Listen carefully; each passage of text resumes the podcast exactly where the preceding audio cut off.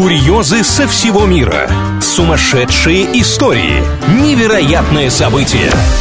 Новостная шелуха на правильном радио. Всем привет, с вами Илья Андреев и подборка новостей о реально произошедших странных нестандартных ситуациях. Сегодня о дорогах и водителях. Начнем с номинации «Мне только спросить». Кемеровчанка так хотела поговорить с супругом, что не пожалела и собственное авто. Узнав, что муж отдыхает в стриптиз-клубе, женщина решила посетить заведение, чтобы все ему высказать. Только вот охрана на входе дала ей отворот-поворот. На этом история могла бы закончиться, но это не та программа. Не сумев войти, наша героиня села за руль и решила въехать в бар. До зала не добралась, но трижды протаранила двери. В каком-то смысле своего она достигла. Все закончилось беседой, только не с мужем, а с полицейскими.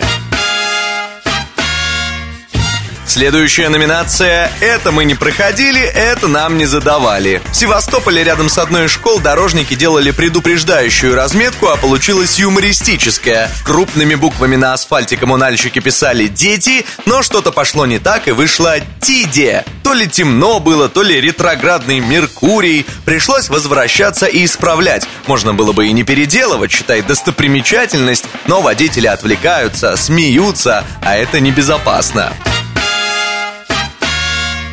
Ну и в финале история из Великобритании и номинация «У страха глаза велики». Англичанка 30 лет не может сдать на права из-за дикого волнения на экзамене. Казалось бы, не переживают в этот момент единицы, так что это вполне нормально. Да только кто-то потеет, у кого-то руки потряхивает, а эта дама теряет сознание прямо за рулем. Звучит как веская причина отказаться от вождения вообще, но женщина не сдается и продолжает брать уроки, количество которых уже перевалило за тысячу.